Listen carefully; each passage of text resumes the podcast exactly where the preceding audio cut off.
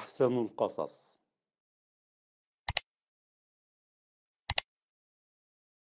ظل سيدنا إبراهيم عليه الصلاة والسلام لا ينجب حتى فترة طويلة ولما جاء مصر أهدى ملك مصر زوجه السيدة هاجر.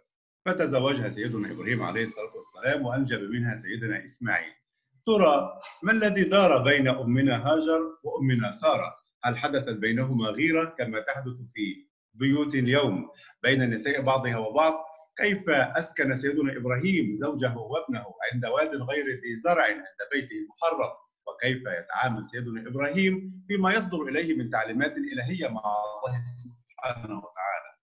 هل حقا ما يقال الغيرة المحكومة بين السيدة سارة والسيدة هاجر عليهما رضوان الله اما الذي دار بينهما؟ وكيف نستخلص الدروس والعبر المستفادة من هذه القصة لتحيا بها بيوتنا في هذا التوقيت. إلى آخر الفقرة مطروحة مع حضراتكم على بساط البحث في هذه الحلقة من برنامج أحسن القصص. نرحب بحضراتكم ومعا نرحب بضيفنا الكريم صاحب الفضيلة العالم العلامه فضيله الشيخ الأستاذ الدكتور عمر عبد الكافي. السلام عليكم ورحمة الله وبركاته. عليك السلام ورحمة الله تعالى وبركاته أفلحت الوجوه أهلا وسهلا. الله بفضلتك مولانا. آه يعني آه اجعلني أبدأ الحوار مع فضيلتك كده هل كانت هنالك غيرة بين السيدة سارة والسيدة هاجر بداية قبل أن نبدأ الحوار وهل الغيرة محكومة ومحكومة بين الضرر كما يقال في مصطلحنا اليوم؟ أحمد الله رب العالمين وصلاة وسلاما على رسوله صلى الله عليه وسلم ثم أما بعد. آه يعني اولا بادئ ببدء آه لا لا تقارن الثريا بالثرى. ولا يجب أن نقارن الثريا بالثرى. يعني هناك هناك بيوتات تعيش فوق الثريا وهناك بيوتات تعيش تحت الثرى وتظن أنها تعيش فوق الثرى. نفصل القول في هذه من الثرى ومن الثريا بداية. يعني, يعني سارة وأنا أحب أن أناديها هكذا لأنها تسر مرة ومرة أما إذا تركناها بفتحة على الراء فهي تسر مرة واحدة. فلكن سارة يعني هي تسر زوجها في كل يوم. تمام؟ سارة وهاجر عليهما من الله الرضوان بيوتات تسكن فوق الثريا. وسار وسارة إذا جاز التعبير لأن الأوروبيين والأمريكان يسمونها سارة يستسهلوها يعني. سارة وهاجر 2020 يعيشون تحت الثرى وهم وهن يظنن أنهن يحيين فوق الثرى. يعني القضية الغيرة أمر غريزي وفطري عند المرأة. ولكن هناك حد محمود وهناك بداية مذمومة. بمعنى؟ يعني حد محدود أن أم رومان قالت لعائشة يعني ما من امرأة تتزوج يعني أو تكون في وضعك يعني في زواجها بأعظم إنسان إلا وغارت النساء من منها. يعني وضحت أم رومان القضية النفسية أن حسد الأخريات وغيرة الأخريات من أمنا عائشة أمر طبيعي وده حقيقة. ولكنها غير محمودة فيما لا تضر بالأخريات. ولذلك ولذلك أبو سيف لا تسأل ولا تناقش ولا تجادل ثلاثة. صاحب هوى صاحب هوى وصاحب سلطة أو سلطان والغبي. لا تتعب نفسك. تعال إلى صاحب الهوى. دي نقطة مهمة بس. دي اللي يهمنا الاستشهاد في في صاحب الهوى. تأتي لامرأة تعيش مع زوجها مثلا عشر سنوات أو عشرين سنة وتسأل في الصحافة في الإعلام في من زميلاتها من صديقتها ما رأيك في الزواج الثاني للرجل؟ بالله عليك. هل هذه تسأل؟ خلاص بس يبقى صاحب الهوى لا يسأل. اسأل اسأل من بلغت الأربعين ولم تتزوج. تمام؟ قل لها أتقبلين يا فلانة نصف زوج أو ثلث زوج أو ربع زوج أم لا زوج؟ سوف تقول ولو في عشر زوج أحسن من لا زوج. صح ولا لا؟ فإذا نحن نحن نسأل السؤال الخطأ. فلا الإسلام ظلم المرأة ولا الرجل في في أمور معينة ظلم المرأة لكن المرأة هي التي تظلم المرأة لعدم فهمها ورؤيتها للبيوتات التي خربت بعدم وجود العدل في إقامة هذا الأمر المباح عند البعض. تمام؟ تمام. عظيم. نأتي أو ندلف إلى ما تريد ما تقصد أنت من السؤال. يعني هل سارة غارت من وجود هاجر فاذعنت إلى الخليل أن يأخذها هي ورضيعها ويذهب بها في مكان بلقع ويتركهما ويعود هو إلى سارة وإلى الشام وإلى سبحان الله بساتين الشام وهناك وادي غير ذي زرع. المقارنة يعني هل يحل لنا أن يقال هذا عن بيت الخليل؟ شيء يرفضه العقل. يرفضه العقل. لكن ألم تغر أمنا عائشة على النبي عليه الصلاة والسلام مثلا من أمنا حفصة وألقت الطعام وألقت الإناء على الأرض مع الوغافير ولكن الرسول امتص غضبها. خلاص يعني صلى الله عليه وسلم.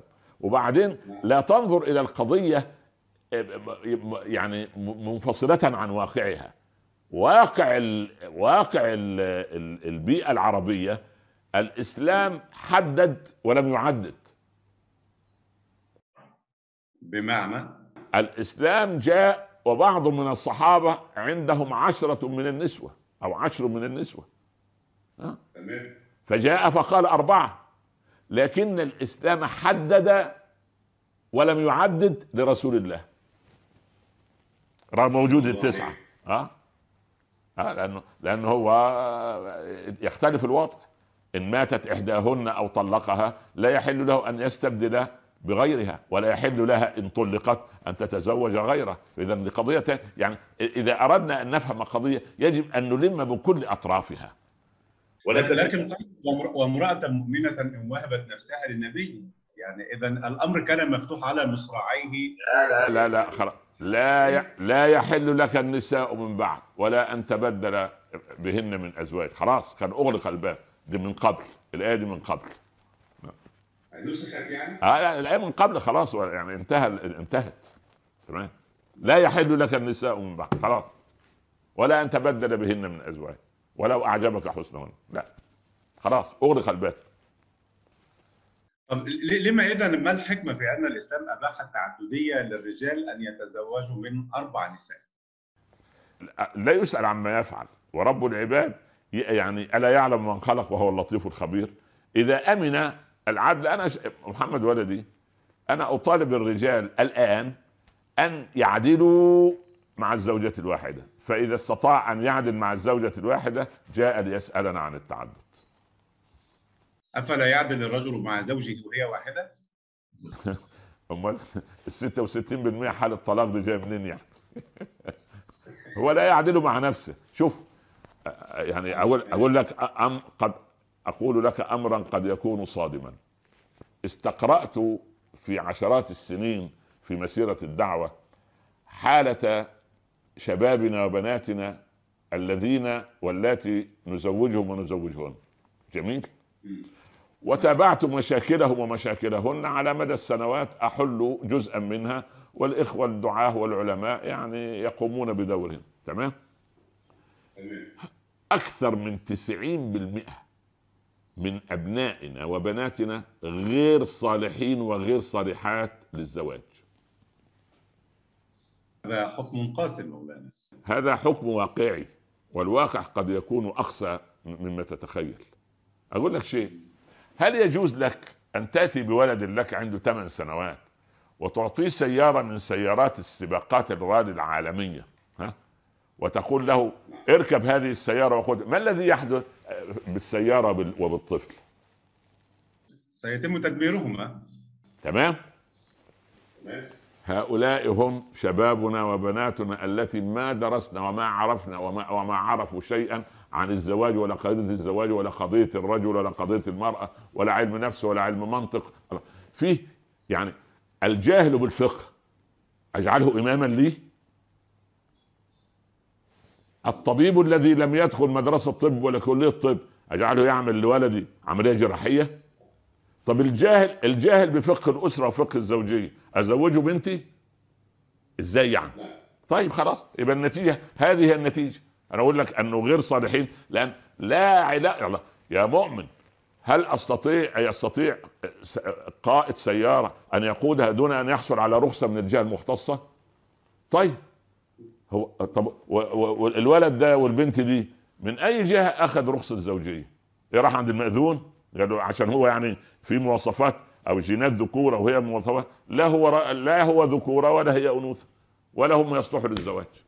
لا بد من دراسة ودراية حتى في علم الحديث يقول علم الحديث دراية ورواية لا هو لا عنده دراية ولا رواية.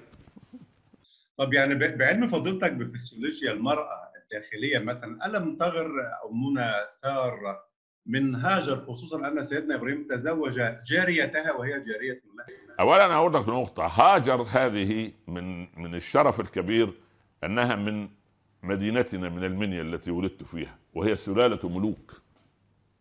ما شاء الله. سلالة ألم تكن جارية؟ لا لا لا لا دي سلالة ملوك واغتصب ملك آبائها وأسرت وأخذت على أنها جارية وهي سلالة ملوك. ها سبحان الله ولذلك كان ولدها إسماعيل جد العرب. يعني شيء نرفع رؤوسنا. هذا من فضل الله. والمدرج المصريين بصراحة يفتخروا أنهم أخوال العرب. شيء طيب يعني. والإسلام جمع الكل. كان الشيخ الغزالي يقول أنا لكن نظر أمنا ساره أنها جارية. لا لا لا. هو شوف دائما دائما صاحب الهوى ينظر إلى إلى الثغرات وينظر إلى الفتحات ولا ينظر إلى الشيء متكاملا. سبحان الله. يعني كده. فلكن لكن يعني لم يذكر أن سارة آه، عيرت هاجر مرة بأنها جارية. هذا رؤية في التاريخ لكن ليست حقائق. يعني أم إسحاق عليه السلام وسلالة الأنبياء بعد ذلك يعقوب حفيدها ويوسف واخوته سبحان الله تتدنى وتتدسى لهذا المستوى أن تنظر إلى زوجة آه، زوجها آه، سبحان الله على أنها جارية. أنا أشك بصراحة. يعني هذه بيوتات كبيرة. تمام. يعني إذا ما الذي جعل سيدنا إبراهيم عليه الصلاة والسلام أن يأخذ السيدة هاجر وابنها إسماعيل وهو طفل رضيع في واد بلقع جر مكان اجرد صحراء بيداء لا زرع فيها ولا ماء؟ اولا لا يتحرك نبي من الأنبياء إلا بالوحي الأعلى. هذه هذه هذه يعني هذه قاعدة. اذا حركه حركة الخليل للجنوب إلى واد غير ذي زرع هذا أمر من الله عز وجل. لماذا قال رب العباد وإذ جعلنا البيت مثابة للناس وأمنا؟ بعد أن رفع القواعد. يعني مثابة؟ ثاب الإنسان إلى رشده يعني عاد إلى رشده. رجع طيب إيه البيت اللي رجع له؟ كأن البيت هذا هو القاعدة الرجوع التي يجب أن يعود إليها ووجود الخليل في الشام وجود استثنائي. وكأن ما يرجع إلى المكان الحقيقي. وأنتم يا أحفاد إبراهيم ويا أتباع إبراهيم وملته وأتباع حفيده صلى الله عليه وسلم سيدنا محمد عليكم إن ضللتم الطريق أو تهتم أو ضعتم اجعلوا البيت مثابة أي يعودوا إلى رب العباد بالصلوات الخمس كي ترتبطوا بالبيت مرة أخرى. فإذا كيف أن الخليل ذهب إلى مكان؟ لا ده ذهب ليقيم قواعد الحضارة الحقيقية حضارة القيم في هذا المكان الذي جعله مثابة للناس وأمنا. جميل. هل صحت الرواية أن السيدة هاجر قالت لسيدنا إبراهيم آه الله أمرك بهذا؟ قال نعم. قالت إذا لن يضيعنا. والله يعني هذا أمر طبيعي من امرأة عاقلة أن يعني إذا لن يضيعنا. هذا أم هناك أمران.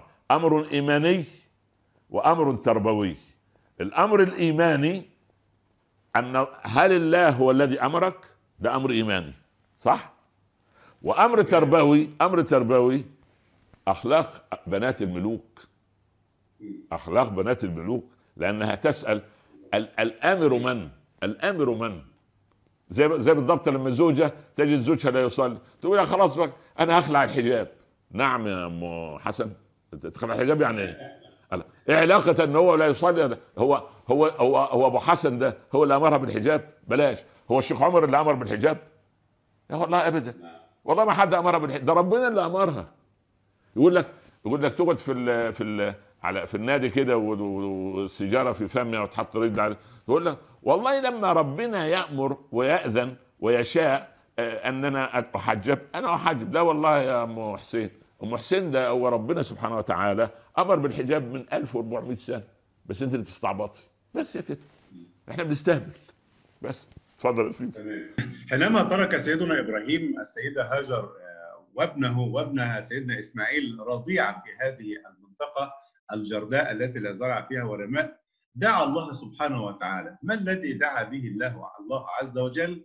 وكيف نستثمر هذا في حياتنا إذا عنت وألمت بنا المشكلات؟ ربنا إني أسكنت من ذريتي بواد غير ذي زرع عند بيتك المحرم. المقصد إيه؟ ربنا ليقيموا الصلاة. للوهلة الأولى لمن لم يدرس لا لغة ولا غير ولا آه، السياسات الشرعية ولا المقاصد. يقول معقول جايبهم من الشام إلى هذه الأرض عشان يقيموا الصلاة. طب ما يقيموها في آه، هناك. المشكلة أه؟ لا أداء أداء الصلاة شيء وإقامة الصلاة شيء آخر. ما الفرق؟ أداء الصلاة لإسقاط فريضة. إقامة الصلاة فإن الصلاة تنهى عن الفحشاء والمنكر والبغي. ده فيه زوجة مجننة زوجها طول السنة وبتبكي الآن إنها مش هتصلي التراويح السنة في المسجد. يا ست احسني إلى زوجك الأول. هو بذيء اللسان وبخيل عليها وبخيل بالابتسامة وبخيل على أهلها ربنا معطيه. ورغم ذلك هو زعلان أن المساجد لن يصلي يا سيدي التراويح سنة. اعمل أنت الفرض وأحسن إلى أهلك.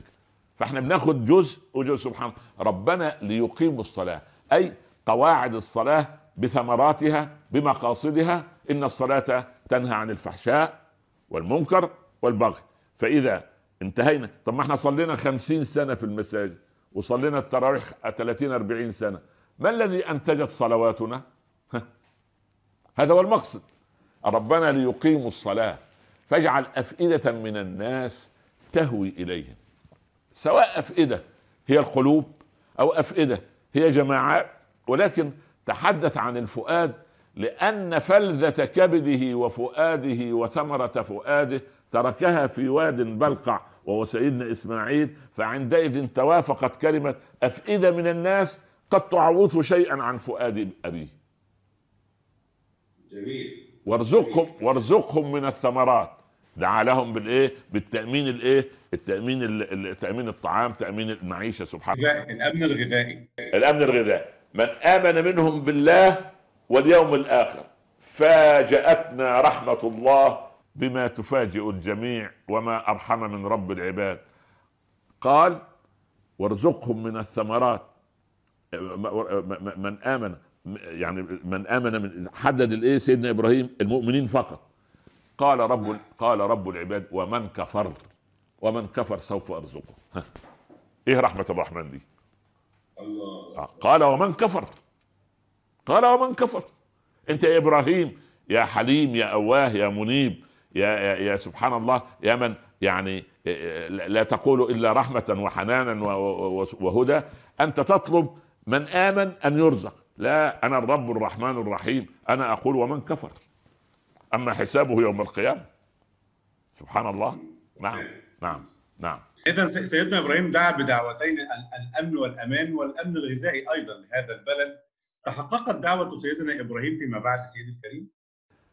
حقيقة الأمر نعم. حقيقة الأمر نعم. ونحن مسؤولون عن تأمين جميعنا عن تأمين هذا المكان ليكون آمنا لتتحقق دعوة الخليل ودعاء الخليل الذي استجاب له رب العباد سبحانه وتعالى. كيف كيف تصرفت السيدة هاجر رضي الله عنها في هذا المكان البرقع كما تفضلت من ناحية تأمين الطعام والشراب لابنها الرضيع؟ وكيف كانت تسكنه؟ ما الحالة النفسية التي كانت تسيطر عليها؟ اولا هي أم ولكن ليس من طراز غم ولكن من طراز همة في أم من طراز غم وفي أم آه، يعني تقيم أمة تمام فهي سبحان الله عند عند سؤالها للخليل وهو يغادرها أدركت القضية أن الآمر هو الله ولا يمكن أن يأمر رب العباد بأمر يضر ابن آدم. هو لما أمر المرأة بالحجاب هو عايز يضرها؟ كيف يعني؟ دي امته مفيش أي حجاب في القرآن مولانا نعم. لا توجد إيه للحجاب. آه أمال أمال سورة النور وسورة الأحزاب دي إيه؟ سورة النور قال ربنا في بدايتها سورة أنزلناها وفرضناها فصارت كل آية فيها فرضا. فمن لم يطبق أي آية فيها فقد أنكر كتاب الله ومن أنكر آية من كتاب الله فقد أنكر الكتاب كله. تمام بس ما فيهاش كلمة الحجاب يعني ما فيش الحجاب أو تحجبوا أو تحجبنا أو احتجبنا. هذا هذا موضوع يعني أنا أوجز لك قضية الحجاب وأمر من الله سبحانه وتعالى والنساء يتحللن من الحجاب وأنا أرد عليك في خلال ثانية. اظلم القضية. عايز تفرض حلقه للحجاب يا سيدي إن شاء الله أبين لك أن الحجاب فرض كالصلاة والصيام تماما. على كل يعني هو سيدنا إبراهيم لما ترك أمنا هاجر وولدها وجدنا إسماعيل عليه وعلى نبينا الصلاة والسلام ماذا صنعت؟ المخرج يقول يجب أن تتركوا الحلقة حتى نستقبل حلقة أخرى. طيب يعني في في نهاية هذه الحلقة أحب أن آخذ من فضيلتك رسالة إلى كل ضرة ماذا تقول لها؟ أنا أقول آه، آه، يا ابنتي اعتبريه بس عشان من الآخر اعتبريه نوع من أنواع الابتلاءات. خلاص؟ يعني كده. نوع من أنواع الاختبار يعني مش الابتلاء يعني مصيبة. ها؟ من الله. ولا نبلونكم يعني هنجيب لكم مصيبة؟ واذ ابتلى إبراهيم ربه بكلمات يعني هو جاب له مصايب؟ لا. طيب لا أنا لا أكلمك أنت أنا أكلم الإخوة الذين يدرسون اللغات الأجنبية ولا يدركون مرامي لغتنا العربية الجميلة. المهم فلتعتبري أن هذا ابتلاء تمام؟ تنجحي فيه أو ترسمي دي قضيه واعتبري أن الله سبحانه وتعالى منذ أن كانت الزوجة الأخرى هذه في بطن أمها مكتوب لها أن تشرب كأس شاي ولقمة خبز مع هذا الرجل في سقف زوجية وأنت لا توقفي قضاء الله وقدره وما كتبه رب العباد في الأزل. الأمر الأمر الأخير أن سبحان الله العظيم الله سبحانه وتعالى يعني الكل جل نسائنا يشتكين لي ولغيري من سوء معاملة الأزواج. طيب يعني زوجك نكدي تقول لك ده بالمصر كده خميرة عكننة. خلاص يا بنتي وزعي العكننة على بيتين بلاش تاخدي العكننة حصريا. بلاش. بس. هذه نصيحة أب. على فكرة هذه مندوحه لكل زوج أن يعدل حتى يوزع العكننة أيضا كمان يعني. والله بقى يعني دي, دي مسألة كل بيت له ظروفه يا محمد يا ابني انت كده ده, ده, ده, ده مش هيبقى رمضان كده. ده كده هيبقى ذو القعدة. توكل على الله. بارك الله فيك فضيلة الإمام. شكرا لك على هذا اللقاء ونلتقي في الحلقة القادمة إن شاء الله. أهلا وسهلا. بارك الله فيك. مشاهدينا الكرام مستمعينا الأعزاء نشكر حضراتكم ونشكر باسمكم جميعا ضيفنا الكريم وصاحب الفضيلة العالم العلامة فضيلة الشيخ الأستاذ الدكتور عمر عبد الكافي وحتى ضمن لقاء جديد نستودعكم الله شكرا لكم والسلام عليكم ورحمة الله تعالى وبركاته. وعليكم السلام ورحمة الله تعالى وبركاته. بارك الله فيك. نحن نقص عليك أحسن